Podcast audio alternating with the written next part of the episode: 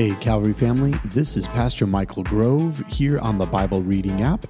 And today is September the 8th, and we are in the book of Second Chronicles, about halfway through it and moving through the Bible in a year as we continue to read out of the New International Version. So join me today as we start in Second Chronicles chapter 20. After this, the Moabites and Ammonites with some of the Meunites came to wage war against Jehoshaphat. Some people came and told Jehoshaphat, A vast army is coming against you from Edom, from the other side of the Dead Sea. It is already in Hazazon Tamar, that is, En Gedi. Alarmed, Jehoshaphat resolved to inquire of the Lord, and he proclaimed a fast for all Judah. The people of Judah came together to seek help from the Lord. Indeed, they came from every town in Judah to seek him. Then Jehoshaphat stood up in the assembly of Judah and Jerusalem at the temple of the Lord in the front of the new courtyard and said, Lord, the God of our ancestors, are you not the God who is in heaven? You rule over all the kingdoms of the nations. Power and might are in your hand, and no one can withstand you. Our God, did you not drive out the inhabitants of this land before your people Israel and give it forever to the descendants of Abraham your friend?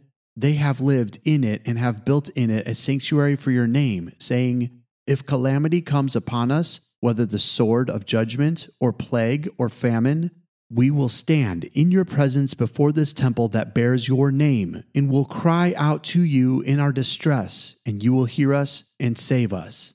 But now here are the men from Ammon, Moab, and Mount Seir, whose territory you would not allow Israel to invade when they came from Egypt. So they turned away from them and did not destroy them. See how they are repaying us by coming to drive us out of the possession you gave us as an inheritance. Our God, will you not judge them? For we have no power to face this vast army that is attacking us. We do not know what to do but our eyes are on you. All the men of Judah, with their wives and children and little ones, stood there before the Lord. Then the Spirit of the Lord came on Jehaziel, son of Zechariah, the son of Benaiah, the son of Jeiel, the son of Mattaniah, a Levite, and descendant of Asaph, as he stood in the assembly. He said, Listen, King Jehoshaphat, and all who live in Judah and Jerusalem. This is what the Lord says to you do not be afraid or discouraged because of this vast army, for the battle is not yours, but God's. Tomorrow, march down against them. They will be climbing up by the pass of Ziz, and you will find them at the end of the gorge in the desert of Jeruel. You will not have to fight this battle. Take up your positions, stand firm, and see the deliverance the Lord will give you, Judah and Jerusalem. Do not be afraid, do not be discouraged. Go out to face them tomorrow, and the Lord will be with you. Jehoshaphat bowed down with his face to the ground, and all the people of Judah and Jerusalem fell down in worship before the Lord. Then some Levites from the Kohathites and Korahites stood up and praised the Lord, the God of Israel, with a very loud voice. Early in the morning they left for the desert of Tekoa. As they set out, Jehoshaphat stood and said, Listen to me, Judah and people of Jerusalem. Have faith in the Lord your God, and you will be upheld. Have faith in his prophets, and you will be successful. After consulting the people, Jehoshaphat appointed men to sing to the Lord and to praise him for the splendor of his holiness as they went out at the head of the army, saying, Give thanks to the Lord, for his love endures forever. As they began to sing and praise, the Lord set ambushes against the men of Ammon and Moab and Mount Seir who were invading Judah, and they were defeated. The Ammonites and Moabites rose up against the men from Mount Seir to destroy and annihilate them. After they finished slaughtering the men from Seir, they helped to destroy one another. When the men of Judah came to the place that overlooks the desert and looked toward the vast army, they saw only dead bodies lying on the ground no one had escaped. So Jehoshaphat and his men went to carry off their plunder, and they found among them a great amount of equipment and clothing, and also articles of value, more than they could take away. There was so much plunder that it took three days to collect it. On the fourth day, they assembled in the valley of Berakah, where they praised the Lord. This is why it is called the valley of Berakah to this day. Then, led by Jehoshaphat, all the men of Judah and Jerusalem returned joyfully to Jerusalem, for the Lord had given them cause to rejoice over their enemies. They entered Jerusalem and went to the temple of the Lord with harps and lyres and trumpets. The fear of God came on all the surrounding kingdoms when they heard how the Lord had fought against the enemies of Israel. And the kingdom of Jehoshaphat was at peace, for his God had given him rest on every side. So Jehoshaphat reigned over Judah. He was 35 years old when he became king of Judah, and he reigned in Jerusalem 25 years. His mother's name was Azubah, daughter of Shilhi. He followed the ways of his father Asa and did not stray from them. He did what was right in the eyes of the Lord. The high places, however, were not removed, and the people still had not set their hearts on the God of their ancestors. The other events of Jehoshaphat's reign, from beginning to end, are written in the annals of Jehu son of Hanani, which are recorded in the book of the kings of Israel. Later, Jehoshaphat, king of Judah, made an alliance with Ahaziah, king of Israel, whose ways were wicked. He agreed with him to construct a fleet of trading ships. After these were built at Ezion Geber, Eliezer, son of Dodavahu of Mareshah, prophesied against Jehoshaphat, saying, Because you have made an alliance with Ahaziah, the Lord will destroy what you have made. The ships were wrecked and were not able to set sail to trade. Second Chronicles chapter 21. Then Jehoshaphat rested with his ancestors and was buried with them in the city of David. And Jehoram, his son, succeeded him as king. Jehoram's brothers, the sons of Jehoshaphat, were Azariah, Jehiel, Zechariah, Azariah, Michael, and Shephatiah. All these were sons of Jehoshaphat, king of Israel. Their father had given them many gifts of silver and gold and articles of value, as well as fortified cities in Judah. But he had given the kingdom to Jehoram because he was his firstborn son. When Jehoram established himself firmly over his father's kingdom, he put all his brothers to the sword along with some of the officials of Israel. Jehoram was 32 years old when he became king, and he reigned in Jerusalem eight years. He followed the ways of the kings of Israel, as the house of Ahab had done, for he married a daughter of Ahab.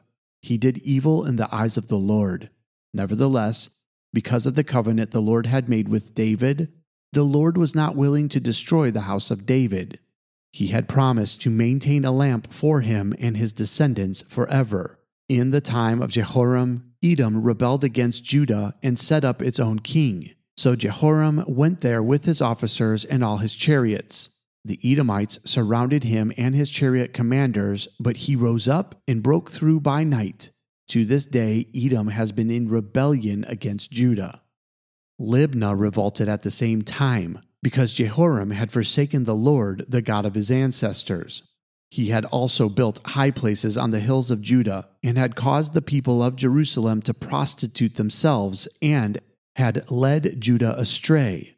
Jehoram received a letter from Elijah the prophet, which said, This is what the Lord, the God of your father David, says you have not followed the ways of your father Jehoshaphat or of Asa, king of Judah, but you have followed the ways of the kings of Israel, and you have led Judah and the people of Jerusalem to prostitute themselves, just as the house of Ahab did. You have also murdered your own brothers, members of your own family, men who were better than you. So now the Lord is about to strike your people, your sons, your wives, and everything that is yours with a heavy blow. You yourself will be very ill with a lingering disease of the bowels until the disease causes your bowels to come out. The Lord aroused against Jehoram the hostility of the Philistines and of the Arabs who lived near the Cushites. They attacked Judah, invaded it, and carried off all the goods found in the king's palace together with his sons and wives. Not a son was left to him except Ahaziah the youngest. After all this, the Lord afflicted Jehoram with an incurable disease of the bowels. In the course of time, at the end of the second year, His bowels came out because of the disease, and he died in great pain. His people made no funeral fire in his honor as they had for his predecessors. Jehoram was 32 years old when he became king, and he reigned in Jerusalem eight years. He passed away to no one's regret and was buried in the city of David, but not in the tombs of the kings. Second Chronicles chapter 22. The people of Jerusalem made Ahaziah, Jehoram's youngest son, king in his place, since the raiders who came with the Arabs into the camp had killed all the older sons. So Ahaziah, son of Jehoram, king of Judah, began to reign. Ahaziah was 22 years old when he became king, and he reigned in Jerusalem one year. His mother's name was Athaliah, a granddaughter of Omri. He too followed the ways of the house of Ahab, for his mother encouraged him to act wickedly. He did evil in the eyes of the Lord, as the house of Ahab had done, for after his father's death they became his advisers to his undoing. He also followed their counsel when he went with Joram, son of Ahab, king of Israel, to wage war against Hazael, king of Aram, at Ramoth Gilead. The Arameans wounded Joram, so he returned to Jezreel to recover from the wounds they had inflicted on him at Ramoth in his battle with Hazael, king of Aram. Then Ahaziah, son of Jehoram, king of Judah, went down to Jezreel to see Joram, son of Ahab, because he had been wounded. Through Ahaziah's visit to Joram, God brought about Ahaziah's downfall. When Ahaziah arrived, he went out with Joram to meet Jehu, son of Nimshi, whom the Lord had anointed to destroy the house of Ahab. While Jehu was executing judgment on the house of Ahab, he found the officials of Judah and the sons of Ahaziah's relatives who had been attending Ahaziah, and he killed them. He then went in search of Ahaziah, and his men captured him while he was hiding in Samaria. He was brought to Jehu and put to death. They buried him, for they said, He was a son of Jehoshaphat, who sought the Lord with all his heart. So there was no one in the house of Ahaziah powerful enough to retain the kingdom. When Athaliah, the mother of Ahaziah, saw that her son was dead, she proceeded to destroy the whole royal family of the house of Judah. But Jehosheba, the daughter of King Jehoram, took Joash, son of Ahaziah, and stole him away from among the royal princes who were about to be murdered, and put him and his nurse in a bedroom. Because Jehosheba, the daughter of King Jehoram and wife of the priest Jehoiada, was Ahaziah's sister, she hid the child from Athaliah so she could not kill him. He remained hidden with them at the temple of God for six years while Athaliah ruled the land. This concludes the reading for today. Let me give you a quick thought before we end our time together. I love the part at the beginning of our reading today where King Jehoshaphat has this vast army coming out against him. Now, it's an army comprised of the nations that God had not commanded them to drive out yet. And so, as King Jehoshaphat stands there, he realizes this is because the Lord has not given us this victory yet. So he went to the Lord and what did the Lord say? Just be still and let me do my thing. I don't know about you, but I have a really hard time being still and letting God take control. I think I might have told you this before, but I'm a doer. I like to find answers, I like to work things out, and I have a hard time just waiting on the Lord. But because King Jehoshaphat listened to God and just waited on him, God caused there to be confusion in the army, and they defeated themselves. This vast army that was actually too big for King Jehoshaphat to defeat on his own, he didn't have to lift a finger against them. They defeated themselves. See, here's the thing when we just patiently wait on the Lord, knowing that He's in control, we don't have to lift a finger. He does something so profound that we never could have even come up with it on our own. But again, we don't like to be patient. I'm sorry, I shouldn't talk for all of us. I don't like to be patient.